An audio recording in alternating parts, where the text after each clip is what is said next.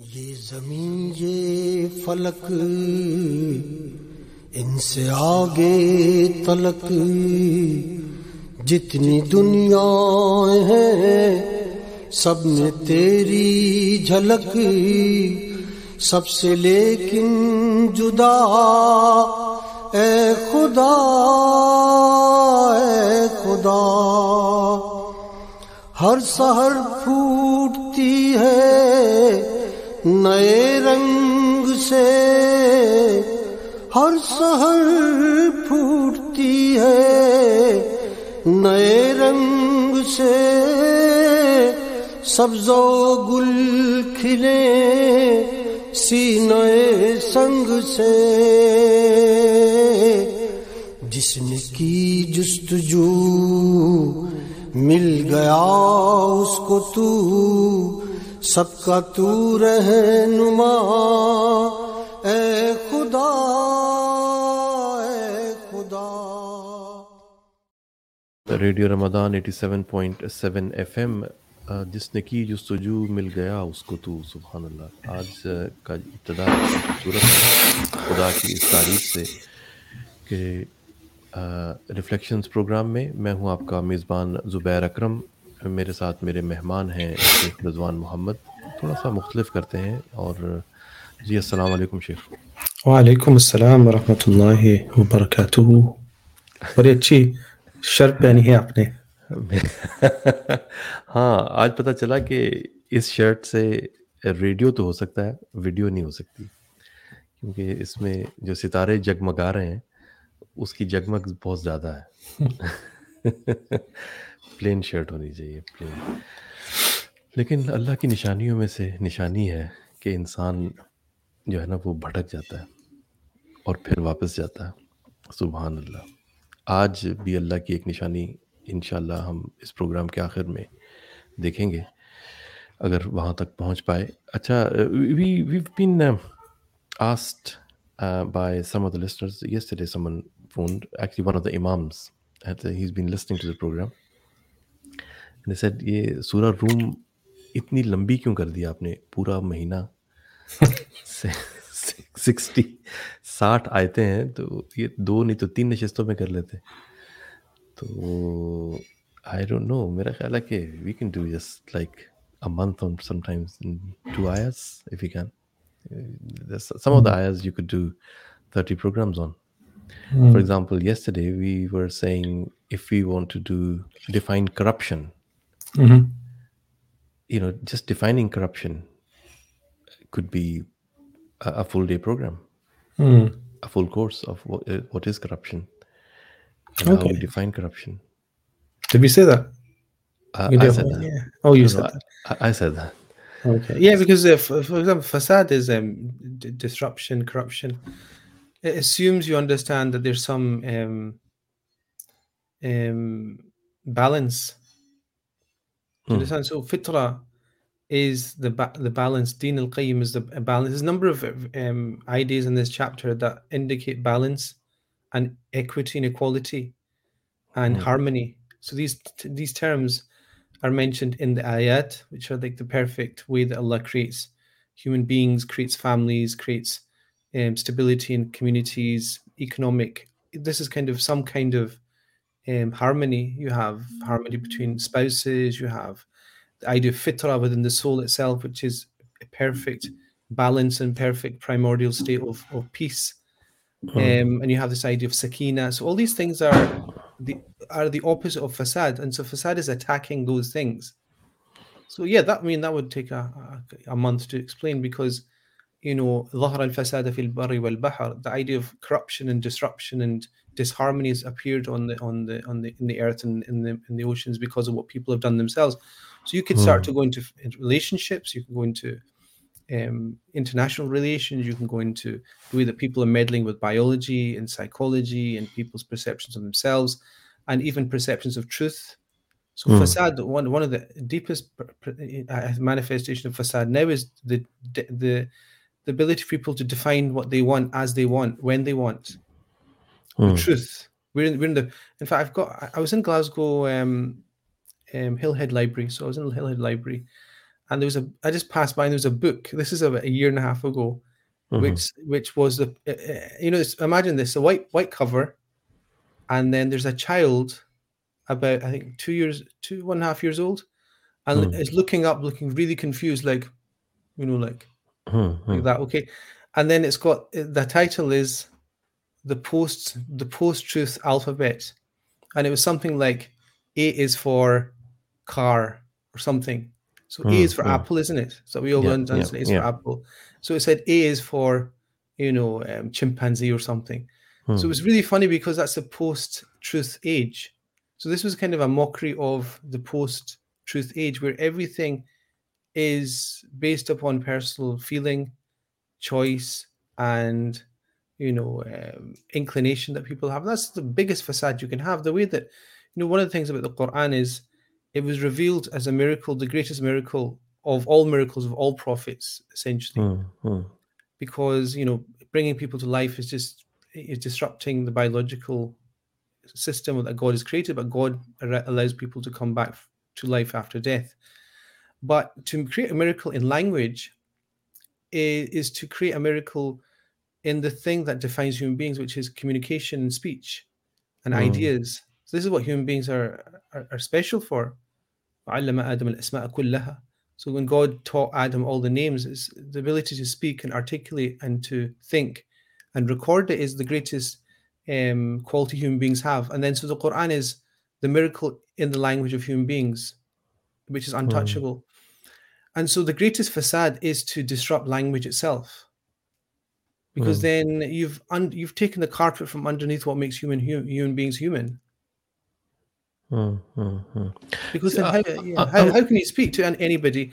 And there's another concept in language now, which is words. A lot of words now are used so vaguely, and this is this is very rife in politics. If you listen to, if you ever sit with me, and and you and we watch a politician speak, Hmm. I'll dissect what they're saying and show that they're saying nothing essentially, because there's a concept now of words which are plastic, which are have essentially words that fill in sentences which have no meaning at all Yeah. because depending on who you speak to, they have a different definition. And so you can say something vague, which people listen to and eat like fast food, has no benefit, has no no value.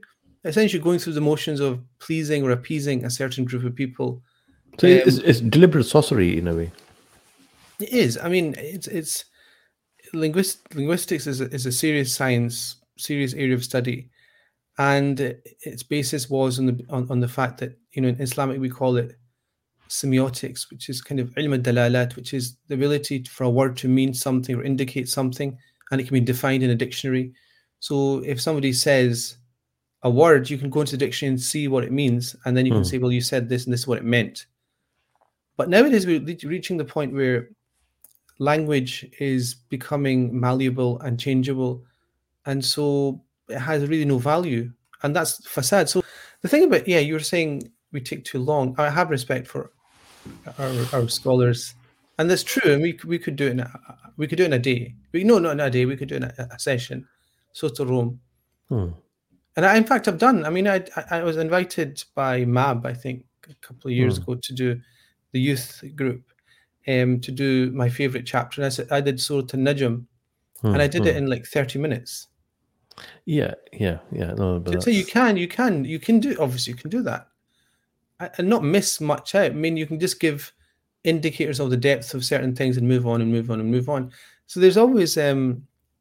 So think with reflections, I mean, the show's called reflections. So the point is to to um to tease out things that we can think about and reflect upon, and perhaps understand there's a there's another like when you go you're going hill walking, aren't you? So there'll be a valley and there'll be um, a whole scene behind that valley that you're not you're not aware of.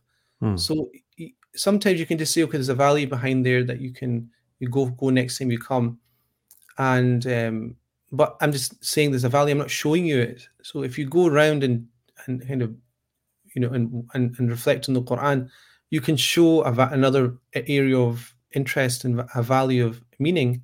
Hmm, hmm. So that that's the I mean that's the whole point of re- reflecting upon something. I think. Yeah, yeah.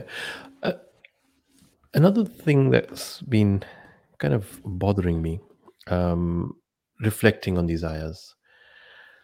It's a huge, huge um, claim to have. Uh, there are friends who uh, tune into this program and they uh, they're listening in from so- some of them actually are uh, doubting the existence of God Mhm. uh, and they're doubting that you know we live in the uh, or, or the, the claim is they live in or we live in we subscribe to the most sophisticated civilization ever existed and hence the progress and hence they are at a place they are in terms of tech world fintech um, artificial intelligence algorithms um, and making things easy for humanity uh, during covid post covid and we're able to do what we're, we're doing now Vava. uh, yeah it's a huge claim huge claim that you're saying this civilization is based on whims and desires feelings only Vava. Vava. You know, Vava means. yeah You know, you, you explained to me. I, I, I've been wondering. but I don't know why it's came to my mind actually. Vava. What, a, what an Uh, amazing idea that we're so advanced. Vava. You know, Vava. Do you know where Vava comes from? I had this theory. wow where You- comes from Yeah, do you know where it comes from? It's obviously an, it's an Urdu. yeah urdu maybe persian wah i don't know wah wah wah So wh- when do you use it? When do you use it? Um, You can uh, use it same- sarcastically, sa- can you? Same, yeah. I mean, uh, that's language. You can use it. you can use subhanallah. Wow, there you are. You know, when somebody does something yeah, that yeah, yeah, yeah. You, you never expect them to do. Subhanallah for sarcasm. Subhanallah. When you don't really mean subhanallah, you say subhanallah. that's You know, sarcasm. Vava is like when somebody does something amazing and you say Vava. Yeah. And then, you know, when somebody does something you didn't expect from them, which is not good, you also Vava. You know, all of a sudden it's come out. So when people make that kind of claim, you know, saying we're such a um, wow, wow. Developed society, I've got this idea that Vava is like wow and wow. It's, it comes from the Arabic, isn't it? It's um, and, and the idea is zid for zid, you know, and more and more. You understand? So I was Yeah. speaking to my friends here. He's a he's a calligrapher, Ifdaluddin Kilic, and he's he's a master of Persian and he loves languages, Ottoman and Turkish and English, and you know, and he he loves poetry and all these. So I was discussing it with him, and uh, you know, we came to the conclusion that it is the idea of, you know, when you've done something amazing, you're asking, okay, keep going, and and you know, keep going, like, Uh-huh. give us some more. Mukarrar, Zid mukarrar. Fazid. Yeah, yeah. So yeah, so I would say, wow, wow, okay, tell me more about this amazing civilization that you, you know. yeah, we, we live in most sophisticated times. No, no, I've Um, said that before. I've said very clearly that you live in a time when, um, you know, absolute poverty in an absolute sense is less proportionally to the population of the world than ever before. So there's no, you know, the Quran says do not deny people their rights. And so there is a sense of, it's not a denial of the progress of humans to be able to um, engineer and to access, you know, areas of um, technology that they've never been able to based upon incremental, um, you know, kind of progress. That's absolutely true. But we're not we're not talking about you know progress in and of itself is not of any use unless we are progressing essentially as human beings so essentially what is it that makes humans humans and in that sense are we progressing are we regressing and so it's from that perspective in terms of um, how we're leaving the world how we're you creating even greater monopolies even greater in, in, in insecurities even greater frailties within our existence to the point that we're bringing our own you know we're at the point you know where we have we're on the precipice of basically neg- finishing our own whole, whole species off. We ne- in, in history we've never been to the point where we've been so close to finishing off our history as a species Sheikh, and, okay. and you know there's this armageddon clock. So there's the, the scientists in 19, the 1960s because of the proliferation of nuclear weapons they and, and environmental degradation they used to have discussions about okay midnight is when everything finishes. So Mhm. humanity will finish. Generally the consensus is that we've been like you know five minutes to 12 or two minutes to 12 or you know we're not like one o'clock. We're all the way around. It's a question of when it happens all because of the fact that we're in the precipice of you know, negating our own existence. And if you look at the the centuries of progress, are also the bloodiest centuries in human history, as well. If you look at the last century, you know, over 150 million people killed by other human beings, unprecedented, and in areas where you would at the centers of progress itself. So it's not as if this was in Africa where they would mm-hmm. claim that there was no progress, which is absolutely not correct at all, you know, in terms of humanity. But these are the centers of industrialization, progress, and technological and scientific discovery. Nobody is saying you don't discover. What we're saying is how do you use the discovery that you have? But th- th- there is a certain mindset of tertib, of order, Mhm. of structures, of processes, Mhm. which exists in what we say godless societies. Mhm. And more godly society you you visit, you, you Mhm. see chaos, you see uh, no attention to detail. There Mhm. is lack of process, lack of Mhm. empathy, lack of Yeah, so as you know, that there is not complicated reason for that. There are are- there are specific reasons for that. The fact that um, you know, for whatever reason, the those more quote unquote godly societies came Mm. under the spell of colonialism and imperialism, which basically, and I mentioned what was it, the the um, the amount of wealth that was taken out of the subcontinent, about Mm. 40, 43 trillion dollars, trillion, not mil billion, trillion. Now, obviously, you know, if, if you want to create the kind of progress you have in the West, you'd have to go to the West and, and basically enslave them and strip them of all their resources and wealth and take it back to your own countries and build it upon the blood of these people. Hmm. You know, so I don't think anybody would listen to this, whether it's an MP, humanist, atheist, to what I've just said and say that's not that's not correct. That's correct.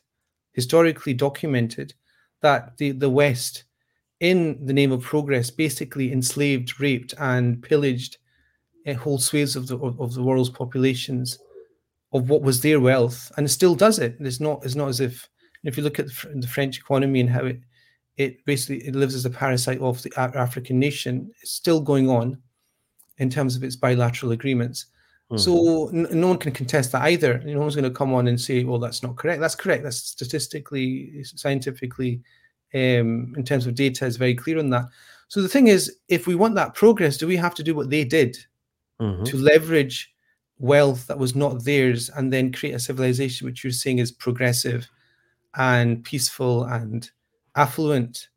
Mhm. you know, if you go to Scandinavia and you and you, and you check the basis of the wealth, it's apart from apart from the, Norway, where, where there's a there's a national um, sovereign wealth fund which is based upon oil, but you know, most almost all Western countries are based upon the leverage they had by ransacking, you know, other countries like the, the, the Holland, the you know Netherlands, Belgium, um, France, Europe.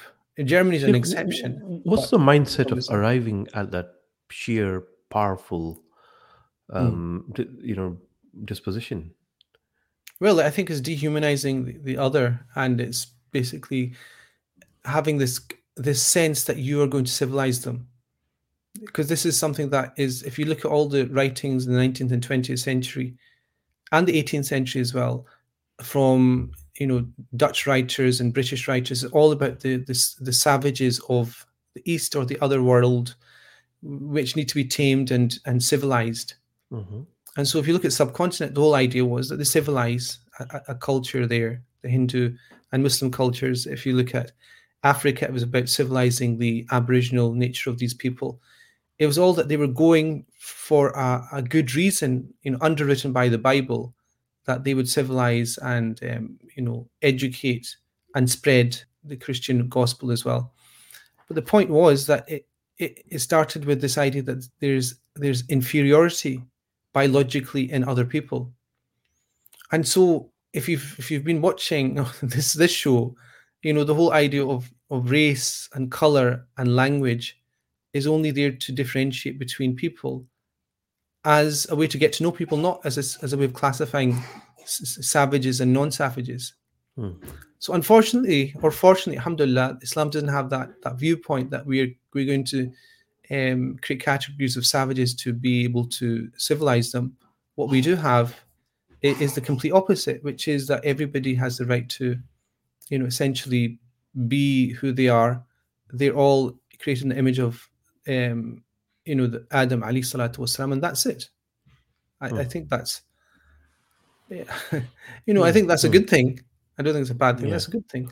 Yeah, and this claim of the, the civilization that we um, are experiencing is Mm. based on sheer whim, and the the the the, the, the first port of call is what I feel right is what should be done.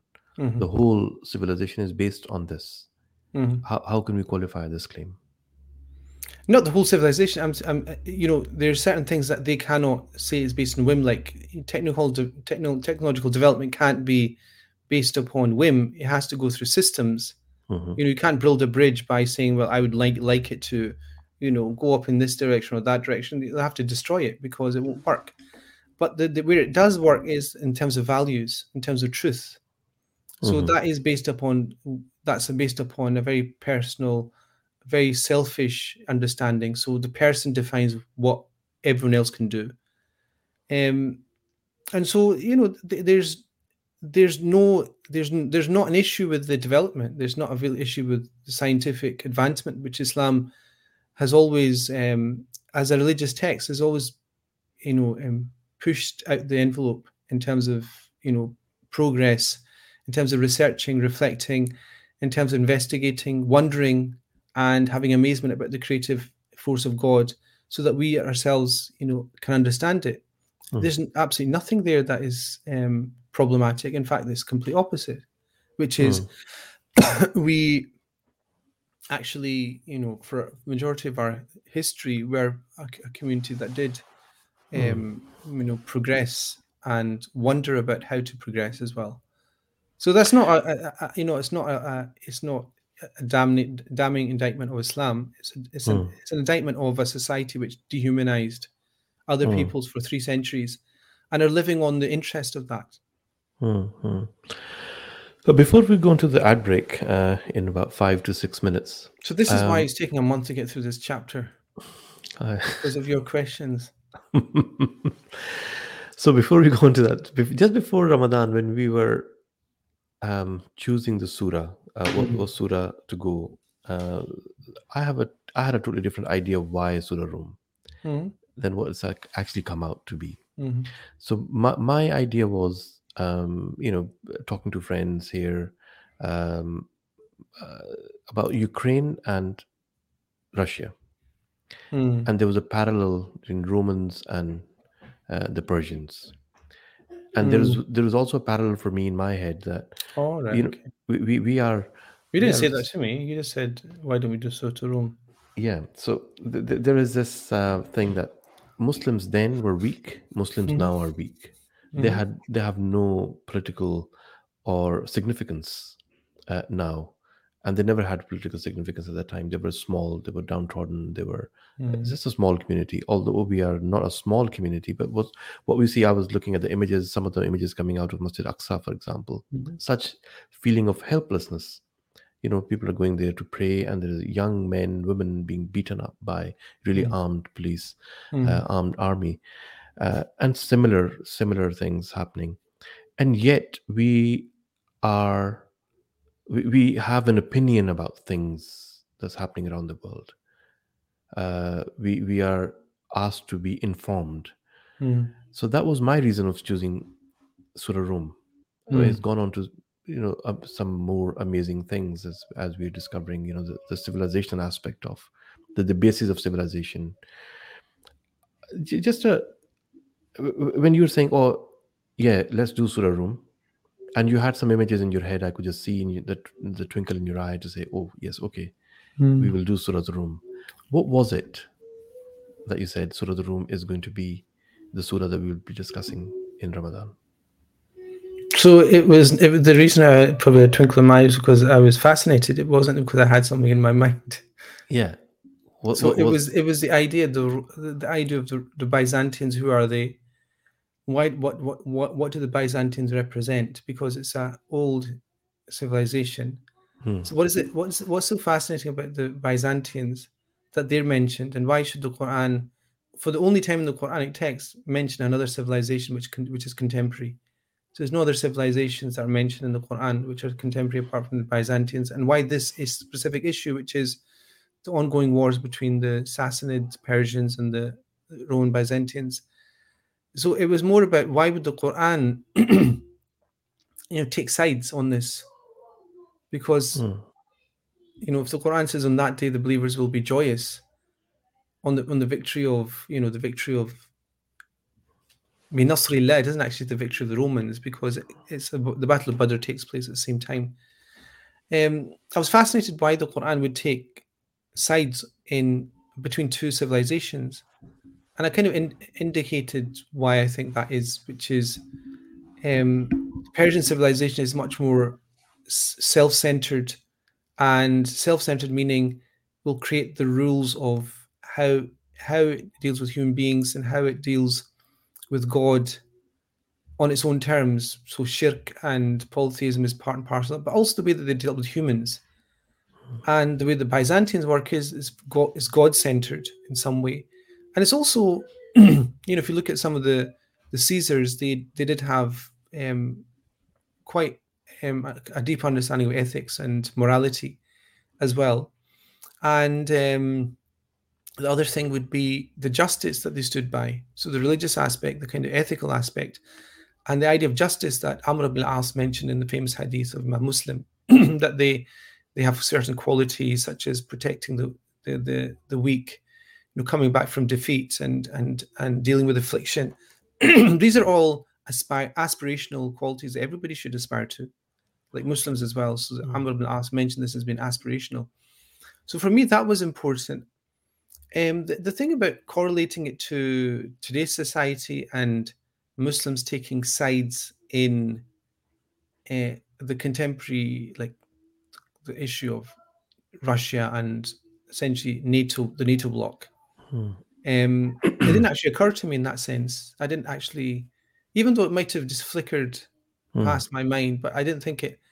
It didn't actually me. It, I didn't actually think of that, and I've not thought of it yet. Mm. Mm. Mm. So maybe we could look at that. But the other thing was that um, Surah Rum is is obviously pinpointing the, the Romans because they will be our civilizational um, opponent throughout history. So Hmm. the other thing about you know the Prophet said that you know the, the because the beginning of that hadith I mentioned of Amr ibn As that when the companions said that the, the last hour will not come until the Romans are in the ascendancy. Mm. And so there's a sense there's a sense that the Persians will disappear, and this is kind of a prophecy of the Prophet because he said, "May Allah tear up the empire of uh, Khusro as he tore up my letter," because he tore up the letter of the Prophet that he Mm. sent him, inviting him to Islam. The Prophet said, "May Allah tear that up." And in fact, what happened is they were torn up by Umar uh, ibn al-Khattab in the Battle of um, Qadisiyah. So basically, you know, everything happened and um, what was left was a, the Roman Byzantine Empire, and the and then the offshoots of that, which are, you know, the European Union, and then NATO, and then the European European Alliance, and then the the EU. They're all manifestations of that Roman um, psyche.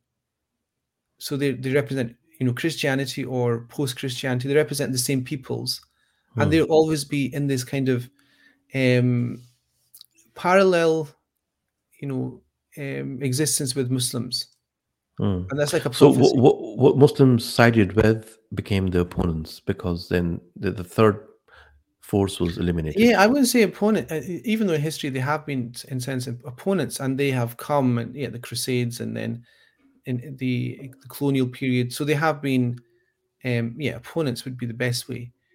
But despite being opponents, there's things that we admire within them. So the Mm, things you mm, mentioned, which is like progress and all this kind of stuff, essentially that's what Amr ibn al-As mentioned as as their as their saving qualities. mm, They have good they have good qualities. You know, there's there Mm. there is a sense of justice. There is a sense, you know, one of the things he mentioned was that they don't let their leaders oppress them. And so Mm. there are good qualities there. Um, but the the thing is always about okay, at the end of the day, do you do you deal justly with other peoples or not?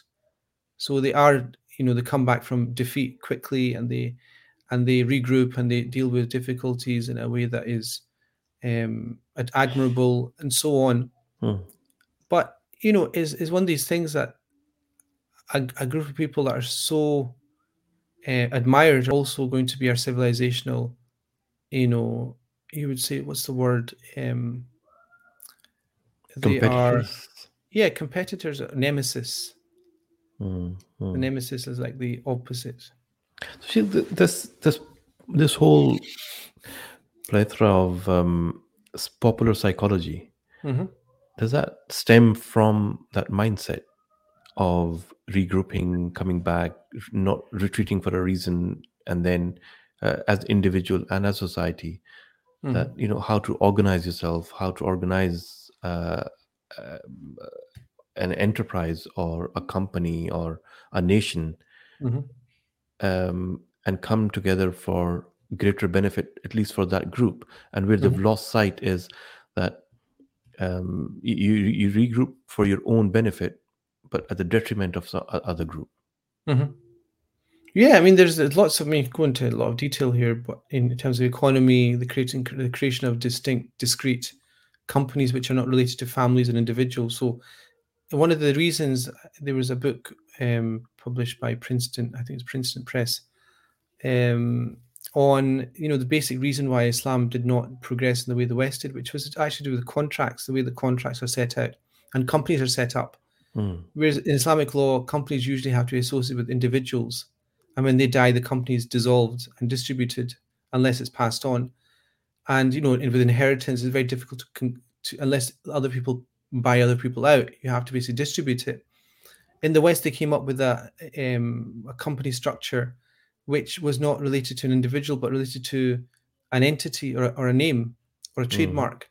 mhm, And so what happened is when the person who who built the company died, because the shares of that company were spread um, amongst lots of people, all that happened was the shares would be then sold or or or put up for sale or whatever, which meant that the company remained and it kept progressing.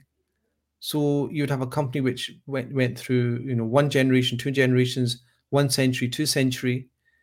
We know who set it up, but it's irrelevant who set it up. Like Lamborghini, you've got Audi, you've got Mercedes, you've got in the car industry. They didn't, they weren't, you know, cut up and and and inherited. They just continued and progressed and, and invested in research and development. That was something that Islamic law generally um, put us put um, you know kind of some kind of restriction upon for good reason, I would say. Um, so this is a different. I don't want to go into this topic, but you know, th- the benefit of research and development is there, but the the leverage and the the monstrosity of what you create when you allow one company to be able to overtake another and just continue to grow and grow and grow. I think we're just starting to kind of understand that now, with like the growth of Amazon, for example. If you're against Amazon, and and you don't start to think about the economic um, factors that lead to Amazon coming into being, then you miss the point. I think that's a proof for Islam because Islam wouldn't allow one company to create such a monopoly of contracts with their suppliers that it would mean that they basically put them out of business. So, you know, I mean, think of a company. You know, a company can. There's no limit to how big a company can become. So if you look at you know companies that we that, know, that alone is such a huge civilizational responsibility to be able to Yeah, so that's like a simple. That's a contract. That's a. Con- that's basically if you're listening. This is a contract, and a business model for a company, which I think has been the the biggest impactor in why the West progressed and Islam didn't. If you want to call, call progress, mm. creating, you know, um, Tesla and Amazon, and why have you not got a Muslim Amazon and X, Y, and Z? So But it's not having Muslim Amazon or, or, Tesla. I think it's it's having the the the ec- economic progress, Mhm. which is which brings stability, and you're not on the receiving end. You- You're actually on, you're a giver, not a taker. Mhm. Uh, as as as a community, as a family, as a as a Mhm. nation, as as, Mhm. as an individual, Mhm. and you're out of competition. And there there's got to be some. I mean, what, what you've pinpointed is is insightful for me at least to to know that this is a comparison. That's Yeah, yeah. where I you mean, say the thing is, it's not it's not that it's not that the Muslim Muslim fiqh did not allow that type of company or contract to exist. It just didn't think it um, necessary because it does, you know, encro- enc- encroach upon monopolistic practices and you know decision making, which is you know kind of spread amongst lots of people. Mm. You know, hmm. so you have voting and all these kind of things. This is part and parcel of company structure now, and shares and floating and going public and all these kind of things, public floating. So Islamic law, for very specific reasons, had was wary of those things doesn't mean they can't exist and they do exist now you have sovereign wealth funds in muslim countries which are essentially permissible in some sense and that's why you have all these arabs buying football t- football teams because mm-hmm. like newcastle if you follow the newcastle um, saga where the saudi government you know invested in the newcastle but uh, in, essentially they invest in a way that it's through a company with directors you know so it's not a family it's not like Mm, uh, Salman bin, uh, you know, Bandar or somebody, you know, is so Bandar is an actual word, it's a name, and, uh, I don't know if yes. you know. so in Glasgow University, there's a, there's a library collection, the Prince Band, Prince Bandar collection. Hmm. You seen it? It's Islamic studies. I benefited from it. May Allah bless him for his, his books. I mean, yeah. Okay, so time for, at this point, we'll go for a, an ad break and inshallah we'll come back with a continuation of Surah Al-Rum, some reflections on Surah Al-Rum and reflections on the Roman civilization and its offshoots. Ad break and we'll be right back.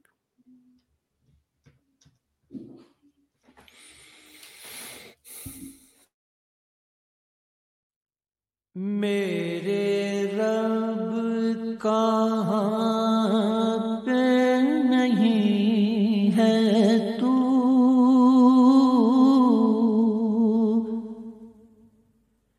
تیری شان جلا جلا لہو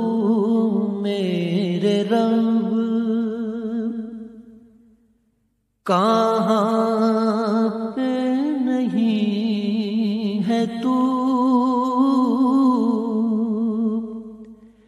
تیری شان جل جلا لو تیری زر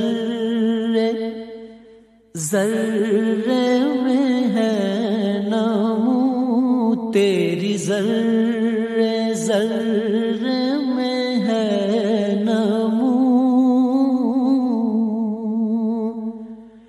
तेरी शान जल्ला जला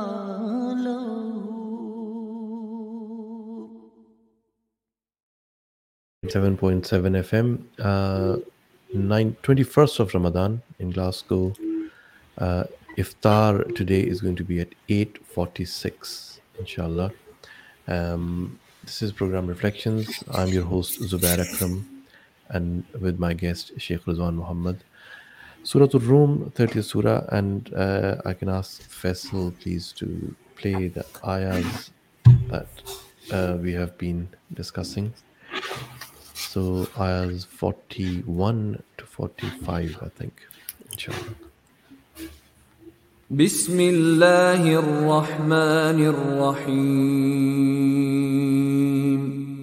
In the name of Allah, the entirely merciful, the especially merciful. قل سيروا في الأرض فانظروا كيف كان عاقبة الذين من قبل كان أكثرهم مشركين Say, O Muhammad, travel through the land and observe how was the end of those before. Most of them were associators of others with Allah. فأقم وجهك للدين القيم من قبل أن يأتي يوم لا مرد له من الله يومئذ يصدعون So direct your face toward the correct religion before a day comes from Allah of which there is no repelling. That day they will be divided. من كفر فعليه كفره ومن عمل صالحا فلأنفسهم يمهدون Whoever disbelieves, upon him is the consequence of his disbelief. And whoever does righteousness, they are for themselves preparing.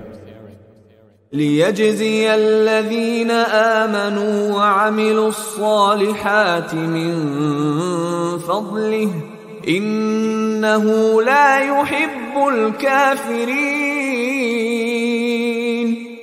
That he may reward those who have believed and done righteous deeds out of his bounty. Indeed, he does not like the disbelievers.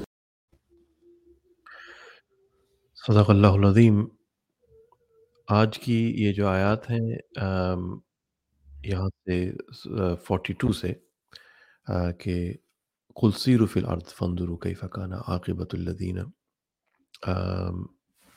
اللہ ہی ہے جس نے تم کو پیدا کیا، پھر تمہیں رزق دیا، پھر تمہیں موت دیتا ہے، پھر وہ تمہیں زندہ کرے گا۔ کیا تمہارے ٹھہرائے شریکوں میں کوئی ایسا ہے جو ان میں سے کوئی ایسا کام کرتا ہو؟ پاک ہے وہ اور بہت بالا و برتر ہے۔ اس شرک سے جو یہ لوگ کرتے ہیں۔ خشکی اور تری میں فساد برپا ہو گیا۔ لوگوں کو اپنے ہاتھوں کی کمائی سے تاکہ مزہ چکھائے ان کو، ان کے بعض اعمال کا۔ شاید کہ وہ باز آئیں۔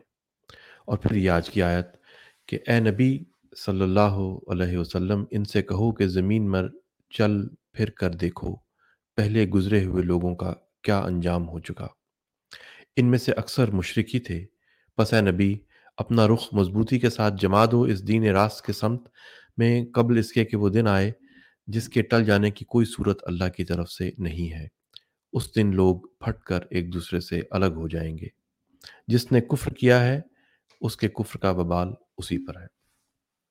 شیخ فیکن ٹوڈیز فوکس آیا I would say would be number forty three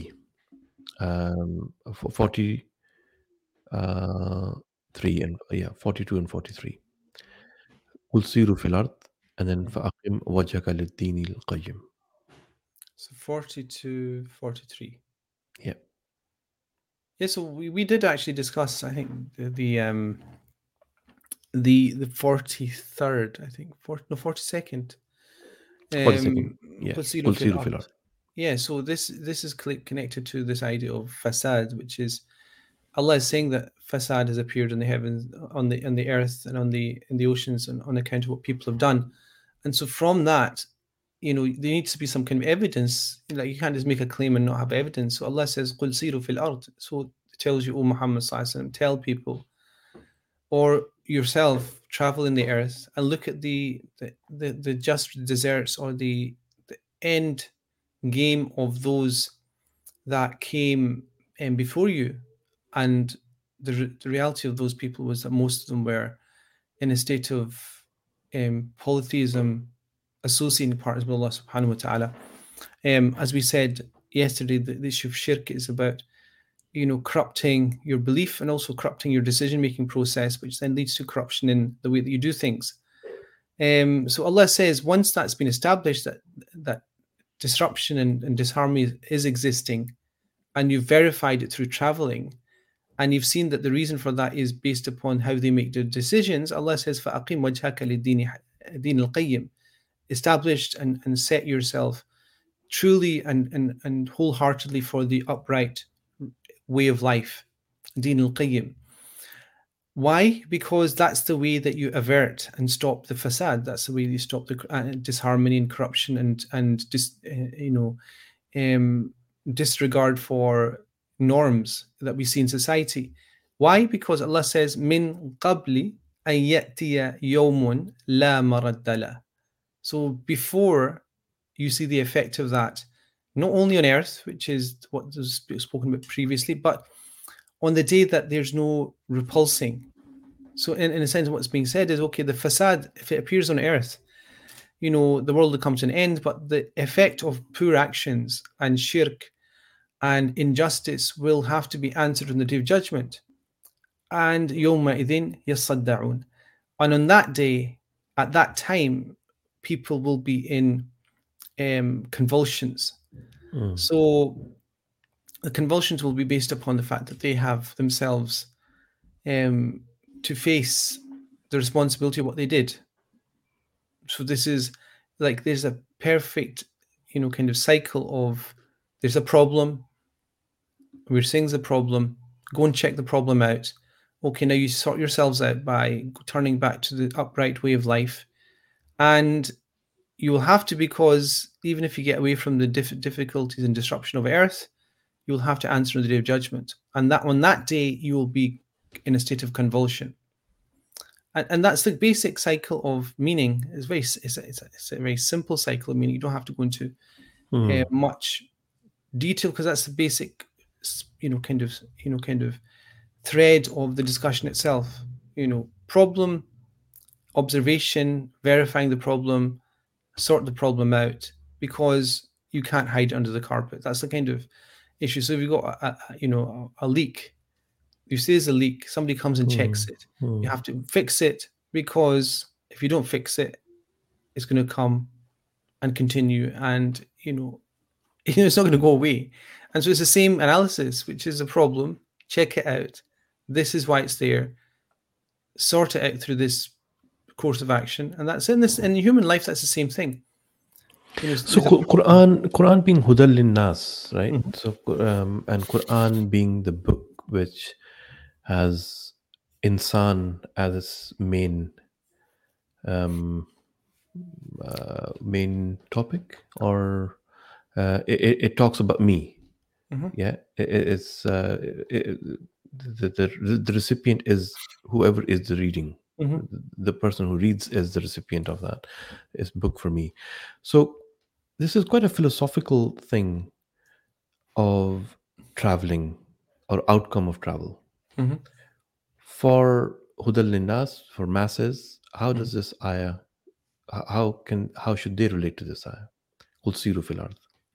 Yeah, so I mean, most people until recently, until all this technology you keep talking about existed, you couldn't travel for fun. It wasn't like it's very. It's, it's only the, the Victorian period that you really have people that travel in a, an organized way for, um, you would say kind of the concept of holiday yeah, the whole concept of holiday and relaxation and a break and a vacation. Mm. You know, it's probably 19th century kind of, and and this is why Thomas Cook. I don't know if is it gone bankrupt. Thomas Cook. yeah It has okay. Right. So, so this part, you know, the COVID has put to put to bed many. Uh, you know, Thomas Cook. I think one of the the first trips it took was the the, the pilgrimage. I'm sure. So that's some kind of. I don't know if you read this, but Thomas Cook. If you can search it, I'm sure somebody can search it and tell me. But I'm sure I read that Thomas Cook organized one of the first kind of organized um, trips to Hajj or, or a pilgrimage to to Mecca al Mukarramah. And so that whole idea was something that you just had to do yourself, and and had people facilitating it, but it wasn't for fun. It was for um, religious reasons. And so you had pilgrimages in the past. You never had, Mm. you know, traveling for the sake of, you know, going to see a city and then just going and eating food there and coming back. I was speaking to somebody a couple two, two days ago, and they were saying their mother's going somewhere to a city, and she goes there only to eat the food and come back. So you know, obviously that's that's that in the past would take about a month to get to, and um, now you can just book it a day and come back, and then taste the food and come back. It's a very Hmm. modern um, privilege that we have. Even a king in Hmm. the past or a queen couldn't do that. But um, the thing about this today is that it's different from the past. So in the past, it was either for trade, you traveled, you know, you, you went to a city, bought things, brought them back, and sold them and profit, or you Mhm. went for you're you're a, you're a conscript that was sent as a, a soldier to a city, or essentially you had to leave because of war. Mm. Um, so the idea of traveling just to take notes and reflect was a very novel idea. But the Quran here is indicating something which is, you know, when it says why should you travel, it's interesting. It's actually saying not for trade, not for, not for you know war, not for the fact that you you're displaced or you're you're a refugee. It is for observation. Mm. So and so this is actually interesting because you know that concept doesn't really didn't really exist at the time at all that you travel to reflect and to take notes and to and to record and to um, analyze why things happen and why why civilizations went into decline and went into ascendancy what were the reasons for their downfall. That's something very very modern you know that's something but, that but uh, pragmatism so th- we are where we are in, in, Mhm. in the point of history and people migrate people just have a choice of where they would like to live Mhm. uh, and and they exercise their choice Mhm. um uh, so in, in this thing what, you, what you're saying oh, it's not really islamic to travel it's not really a muslim thing to do no no i'm saying the for no reason I'm no, I'm saying the opposite. Islam, with this verse, I just realized that this, it's the first time that there's a reason given for traveling, which is just to reflect and to benefit. Hmm. So obviously, the thing about traveling and going on a holiday because you can is this a result of technological advancement that you have means of um, transport that can take you really far very quickly. And Abdul Hayy al-Kittani, um, he's got a book actually on the railroad when it was made in, in the in the early 20th century, Mhm. late 8th, 19th, early 20th century.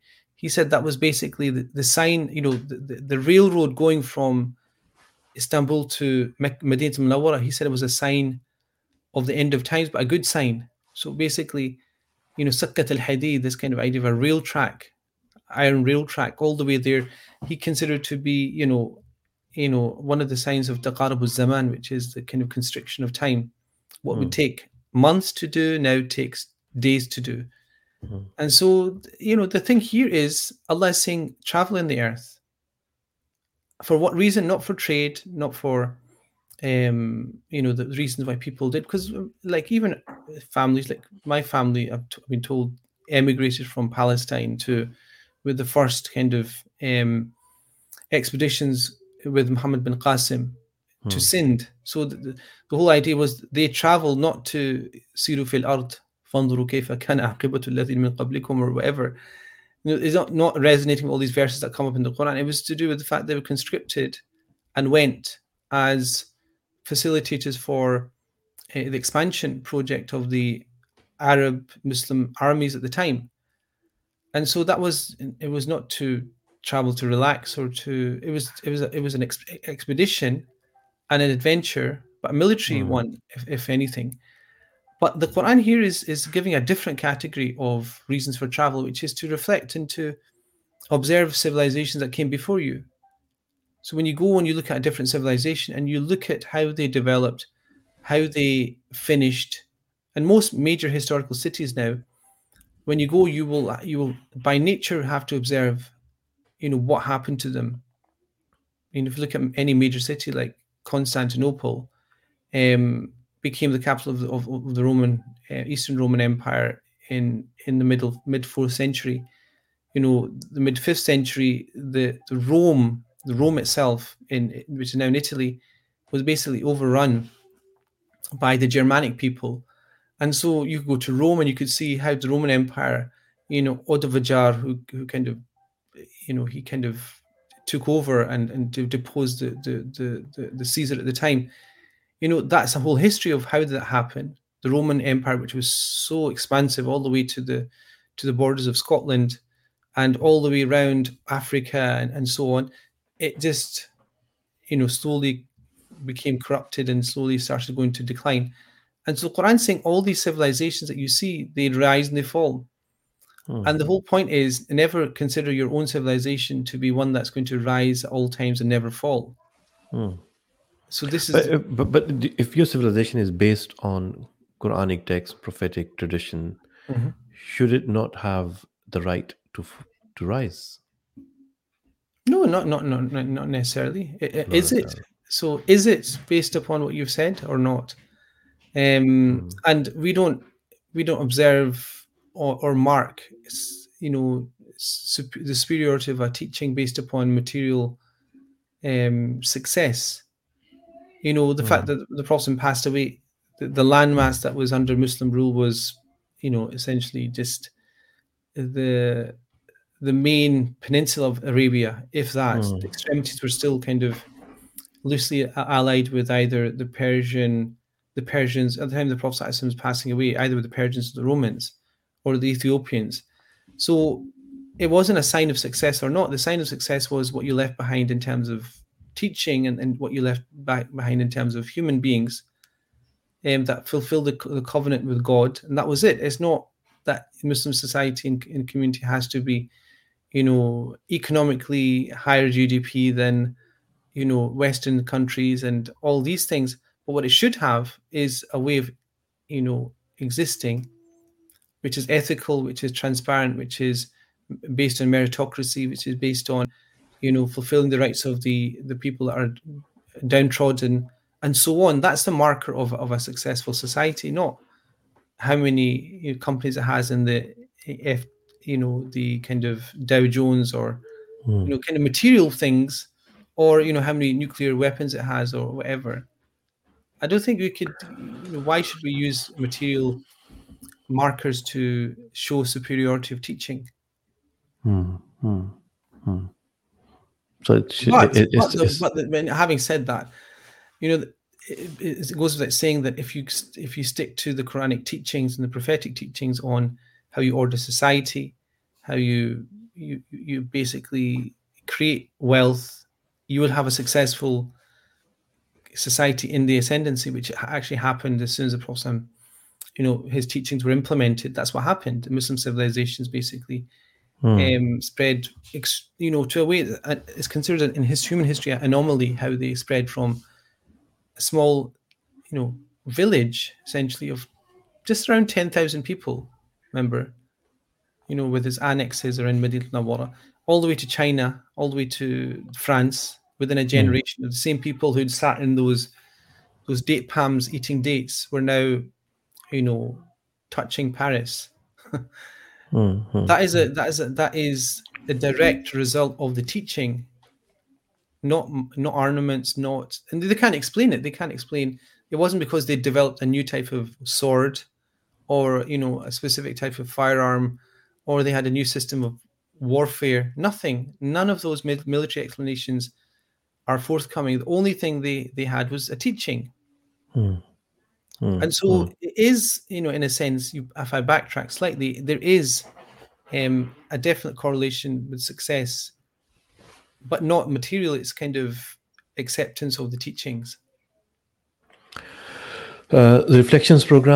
Room mm. uh, uh, uh, تیسویں صورت ہے قرآن حکیم کی جو ہم اس programme میں um, جو ہے اس پہ بحث کر رہے ہیں یا اس کو سمجھنے کی کوشش کرتے ہیں شیخ رضوان سے. آج کی جو فوکل آیات رہیں، آج کی نشست کی، وہ اکتالیس اور بیتالیس کلسی رف الارض۔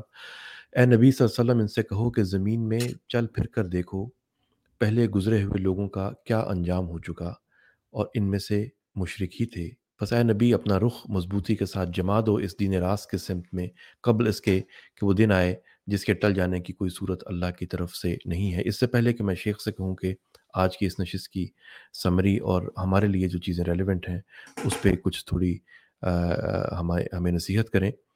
آج کی اس نشست میں جو ہم نے سیکھا وہ بہت ہی خوبصورت اسباق ہیں۔ سب سے پہلا بات تو یہ، سب سے پہلی بات یہ کہ ہم نے سورہ روم کو کیوں چنا اور جو ریزنز تھیں، ان میں سے یہ سمجھنا ضروری ہے کہ کس طرح سے رومیوں نے فارسیوں کو شکست سے شکست سے دوچار ہوئے اور اس کے بعد انہیں شکست دی۔ اور جب وہ ایلیمنیٹ ہو گئے تو اب دو ہی پاورز جو ہیں وہ پیرلل چلتی رہیں تمام ہسٹری میں رومنز اور مسلمان، اور جو کہ اس وقت سے لے کر کے آج تک ایک طرح سے ایک دوسرے کے مد مقابل ہیں اپنے خیالات میں، اپنے اپنی چھاپ جو انسانیت پہ رکھی، انہی دو سویلائزیشن نے رکھی اور دونوں میں بہت سی قدریں مشترک ہیں اور جہاں جہاں پہ وہی سے روح گردانی کی گئی، وہاں وہاں پہ آپ اس کے اثرات دیکھتے ہیں کہ جہاں وم اور ڈیزائر وہاں خواہش نفس اور اپنی خواہش کو مقدم رکھا گیا، اللہ تعالیٰ کے احکامات پہ وہاں وہاں پہ انسانیت نے ٹھوکر کھائی اور میں نے اور آپ نے جب اس کام کو سیکھ لیا کہ بالکل کل کا اور آج کا جو وقت ہے، وہ اگر مزے میں گزر جائے اور ہم آئندہ کی فکر کرنا چھوڑ دیں، وہ خیر اب کا کا سبق جو ہے اس کو چھوڑ دیں، تو ہم انڈیویجولی بھی اور سوسائٹی کے طور پہ بھی ٹھوکر کھاتے ہیں اور پریشانیوں کا شکار ہو جاتے ہیں۔ یہ اس کو چلاتے ہوئے آج ہم بیتالیسویں، فورٹی سیکنڈ آیت پہ پہنچے ہیں، جہاں پہ حکم دیا گیا ہے کہ اے نبی اپنا رخ مضبوطی کے ساتھ جما دو اس دین راست کے سمت میں، قبل اس کے کہ وہ دن آئے جس کے ٹل جانے کی کوئی صورت اللہ کی طرف سے نہیں ہے۔ گویا ہمیں یہ حکم دیا گیا نبی صلی اللہ علیہ وسلم کے توسط سے کہ تمام چیزوں کو چھوڑ کے اپنا رخ یقینی طور پہ دل کی مضبوطی کے ساتھ اللہ کی طرف کر لیا جائے، اس کے احکامات کو پہچانا جائے، اس کی ذات کو پہچانا جائے اور اس دن سے پہلے कि जब हमारी मोहलत ख़त्म हो जाएगी Sheikh final few moments and if you could let us uh, have a bit of a summary of uh, what we've done today. Yeah, Bismillah ar-Rahman ar-Rahim. So today we kind of got, we kind of reflected upon the in fact the first part I can't actually remember what the first part was. The first half hour was something um I've actually forgotten what the first what was the first part before First the one was why we first was why we chose Surah Rum. Ah, okay. Yes, so That th- we actually ended up going back in memory lane. So why did we choose the chapter? Your perception was the Ukrainian and Russian war, two sides. Which side? Which side should Muslims, t- you know, you know, support? And you were saying a lot of people were thinking about that. So the, the the Quran has a parallel in Surah Rum, which is the Persians and Romans at the time, unconnected to the Muslims, but there was one side that seemed to be more um, you know closer to the muslim perception than the other and, and closer in terms of belief and and ethics. And so eh, we were kind of reflecting upon the fact that the roman empire was built upon certain pillars of justice certain ideas of religiosity that resonated with islam and muslims and therefore that was the reason why the quran starts this off but also it's a prophecy which became true which became one of the greatest proofs of the prophet's veracity and truthfulness and then we, we started to then discuss this whole idea of traveling in the earth because the Quran talks about it. And we were kind of discussing the issue of why do people travel in the past? People travel for very serious reasons, never for enjoy- enjoyment, never for reflection, never for reflection, never for um, a vacation. So this is a very modern thing. But the Quran provided here something I think was very interesting, which is the first time I've kind of understood the idea that you travel to reflect and to take note of previous civilizations and to take heed so that you then come back with some kind of lessons. And the lessons are that every society rises and falls. And when you see it throughout human history, never think that the society within which you live will always be in the ascendancy. Hmm. And that that fragility of even things you think are set in stone gives you the reason and impetus to then hold on to something that you'll know will never fall, never going to decay, which is teachings, which is principles, which is values, which is, you know, um, common, we call common decencies.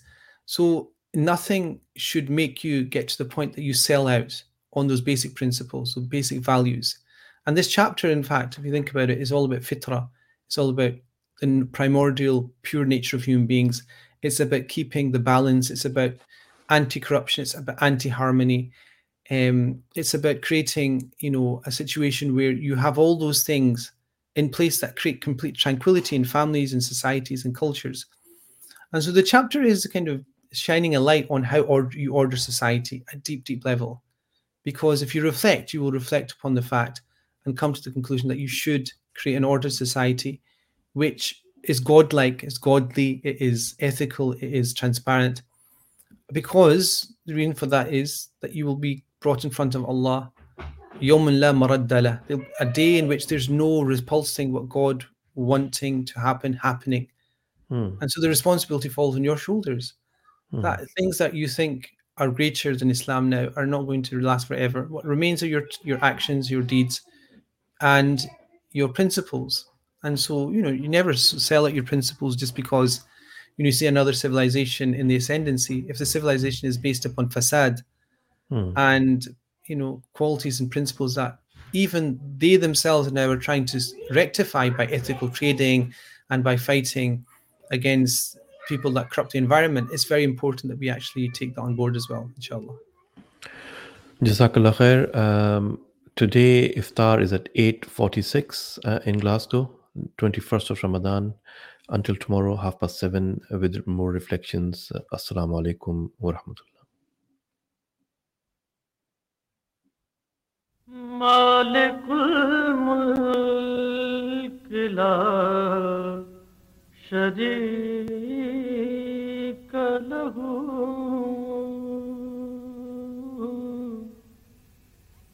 مالك الملك لا شريك له.